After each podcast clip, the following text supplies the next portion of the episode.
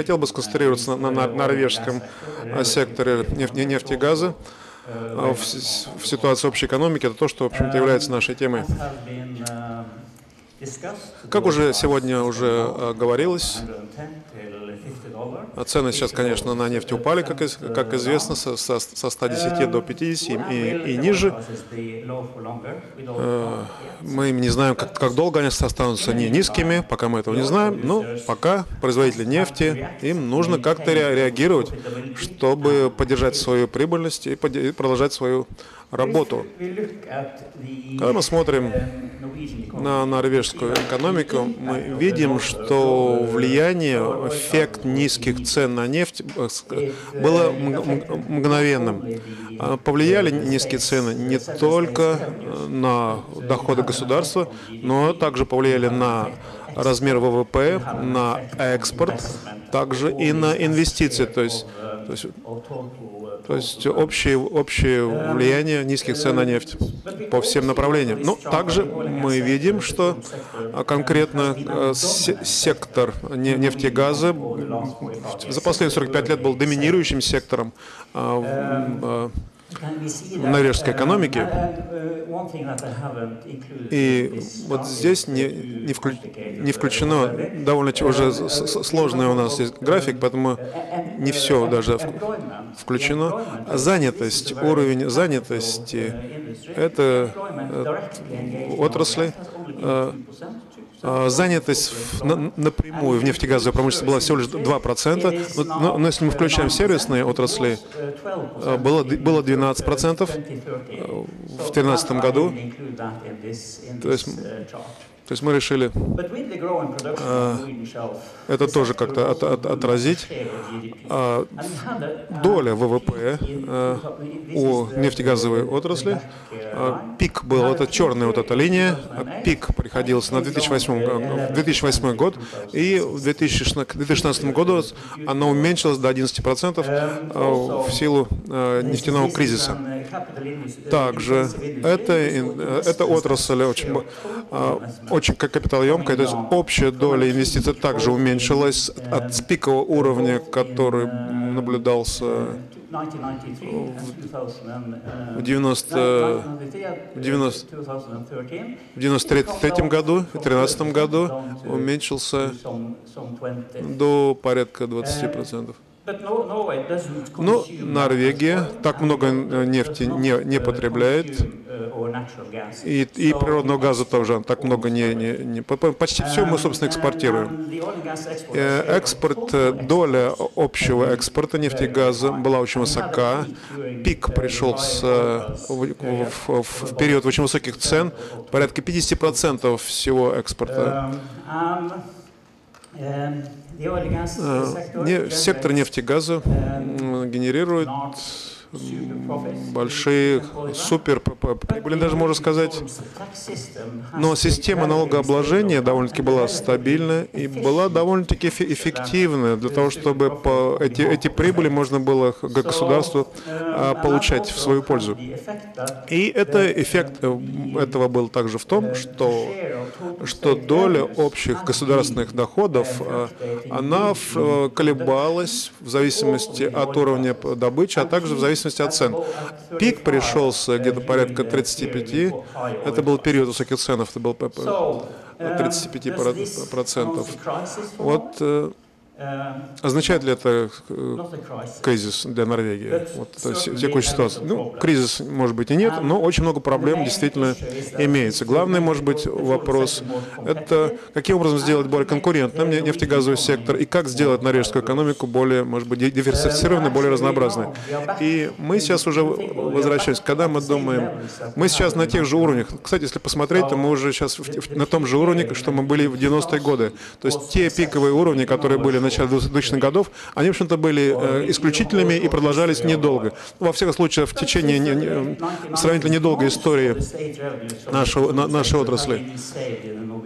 И Многие доходы были сохранены в норвежском э, суверенном фонде благосостояния. Это, это очень крупный фонд, как уже упоминалось сегодня. В январе, на январе этого года общий уровень был 7,5 триллионов норвежских крон, и это почти 900 миллиардов э, американских долларов. нам удалось не только не использовать этот фонд, но также и, и э, накапливать. За эти годы удалось накопить значительную большую долю этих прибылей. И мы ожидаем, что общая добыча и нефти, и газа, общая структура, то есть общая добыча, мы ожидаем, что она будет в 20 годы примерно на уровне вот этого уровня, как, как вот мы видим на, на графике, и постепенно, может быть, дальше, к 30-м годам, оно, может быть, начнет понемножку все-таки опускаться, уменьшаться. То есть, в общем-то, о кризисе говорить мне не, не приходится, но проблемы есть. Поэтому э, э, осмотрительное использование фонда нефтевого, рентабельность всего сектора и дальнейшая диверсификация, разнообразие всей, всей экономики. Потому что главная проблема, в общем-то, демографическая, потому что у нас население стареет, много уже престарелых людей, соответственно, это требует э, пенсии, э, здравоохранения, более высокие расходы. И это, собственно, создает э, одну из проблем, которая сейчас стоит перед э, Норвегией, и, и которой в ближайшие годы Норвегии нужно, в общем-то, решать, э, поддерживая доходы на том уровне, при котором можно было бы оплачивать эти расходы для более старого населения. То есть вот путь, который был проделан за 150 лет экономического роста, и когда мы пока смотрим на эту графику, часто воспринимается Норвегия так, что Норвегия всегда, э, в общем-то, богатела от ресурсов нефти и газа. Но в противоречие этому распространенному представлению, на самом деле Норвегия была весьма богата даже до того, как нефть и газ были открыты в 60-х годах. То есть промышленные сектора э, в Норвегии, они оказывали очень сильное влияние на норвежскую экономику в разные периоды времени. Если мы начнем, вернемся в прошлое, 150 лет назад, конец 19 века, вот Норвегия, красная, красная линия, бога, не, так, не, не такая богатая страна по рамкам Западной Европы до Первой мировой войны.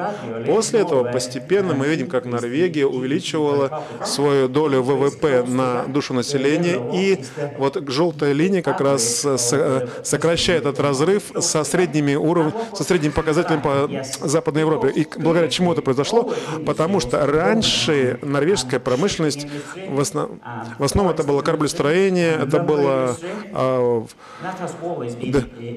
древесина. Эти отрасли всегда были важны. Они и сейчас, в общем-то, важны. Они, они и в дальнейшем сохранили свою важность. Но с появлением выработки электричества, гидро, гидроэлектроэнергетики, это именно вот это а, сделало Норвегию богатой нацией. А, развитие гидроэлектроэнергетики также. Это было важно и для, для э, развития металлургии и в дальнейшем и добычи нефти. Мы, и мы видим, что рост уже на душу населения, он на том же уровне уже шел, как и другие страны в Западной Европе. А вот открытие нефти и газа, тут, тут мы уже даже смогли обогнать большую часть западноевропейских стран.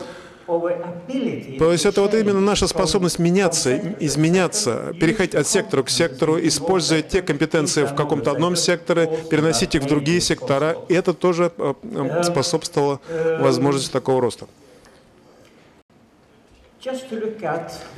А, глядя на uh, затрат.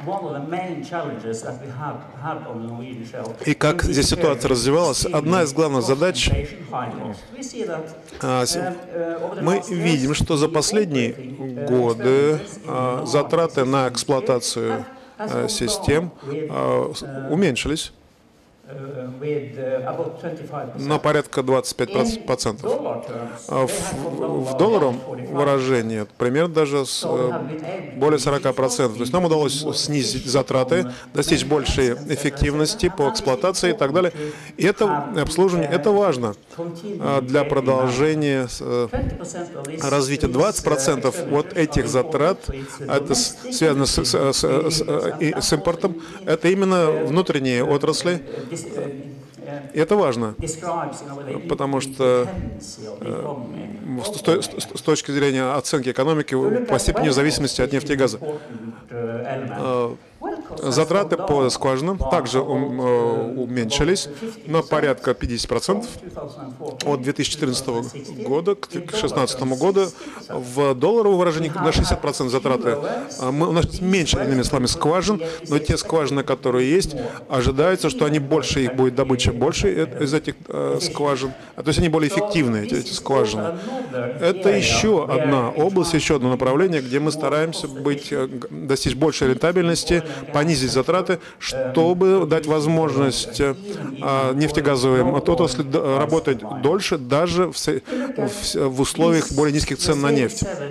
Когда смотрим на эти новые, 7 новых проектов, затраты здесь понизились на порядка на 50% в, в норвежских кронах с, с 2014 года, со второго полугодия 2014 года. Сейчас они уже вот по данным от, от компаний, которые реализуют эти проекты, а, а эти затраты в долларовом выражении, эти даже затраты понизились на 60%. А, доля импортных, э, некоторые из этих проектов реализуются в Норвегии, отчасти другие проекты, они реализуются в Азии, поэтому здесь доля импортных затрат, она, она разная, то есть может быть разные средние показатели по импортным затратам. Здесь иллюстрируют а, разные категории, разные категории проектов. Мы смотрим практически по всем категориям проектов, затраты уменьшились. А, немножко более сложный тут у нас э, график, но тем не менее он э, представляет интерес. Этот график показывает э, цену на нефть и показывает проекты, решения по, о, о развитии проектов, начиная с за последние годы. Мы видим, что вот то, что то, что здесь это отражено, это безубыточная станция. Цена – это та цена, при которой э, доходы равны затратам. И мы видим, что по всем проектам, обычно они, они были все а, прибыльные, по, при, при, при цене даже 50 долларов, но учитывая новые все открытия, еще 70-х годов, 80-х годов, они стали более прибыльными а, на более высоких ценах. То есть, вернее, эти, эти, а, эти открытия были очень дорогостоящие для разработки, но при высоких ценах они оказались рентабельные. А, а теперь а, цена а, у многих, а, с, новым, с открытием новых месторождений уровень безубыточной цены гораздо уменьшился. То есть теперь он порядка 30, даже 20 долларов. То есть многие месторождения, многие проекты могут быть реализованы даже при весьма низких ценах на нефть. Э, потому что безубыточная цена-то получается 30-20 долларов. И вопрос также новых технологий, которые, конечно, дают э, дополнительную помощь э, для разработки нефти и газа даже в, даже в условиях низких цен. Мы видим, что все больше и больше появляется месторождений э, под, подводных, э, морских, новые виды оборудования, которые позволяют вести разработку этих проектов даже в суровых условиях подводных условиях в море, возможна эксплуатация многих э, проектов на, на, с суши, то есть э, транспортировка газа на расстояние там, 100-150 километров из э, с морских месторождений на, на берег. И, и совершенствование технологий, совершенствование оборудования становится, делает реализацию проектов гораздо более, менее дорогостоящей, гораздо дешевле. Вот у нас есть примеры в, в, в Баренцевом море э, завода СПГ. И очень важны, конечно, идеи, новые идеи из всех разных секторов. Вот, например, вот этот э, а, иллюстрация из Microsoft. Вот эти формы, э, эти идеи оказались очень важными в, раз, в разных видах работы для разведки, для сейсмических изысканий запасов. И эти все э, устройства, все это оборудование, оно становится меньшего размера, становится более, более эффективным. Но новинки технологические из других секторов, это то, что мы сейчас наблюдаем э, э, сейчас. Отчасти э, нефтяная, нефтяная отрасль и газование очень, весьма консервативная отрасль, но И традиционно они осторожно относятся к, к использованию таких инноваций технологических, но по мере э, развития ситуации они все больше и больше открываются новым идеям. И последний мой слайд. Мы производим 50% производим. У нас новые, 20% новых открытий. Э, и мы и, и, и, разви, и разведка. Вот это большая доля еще проектов, для, который предполагается провести по разведке.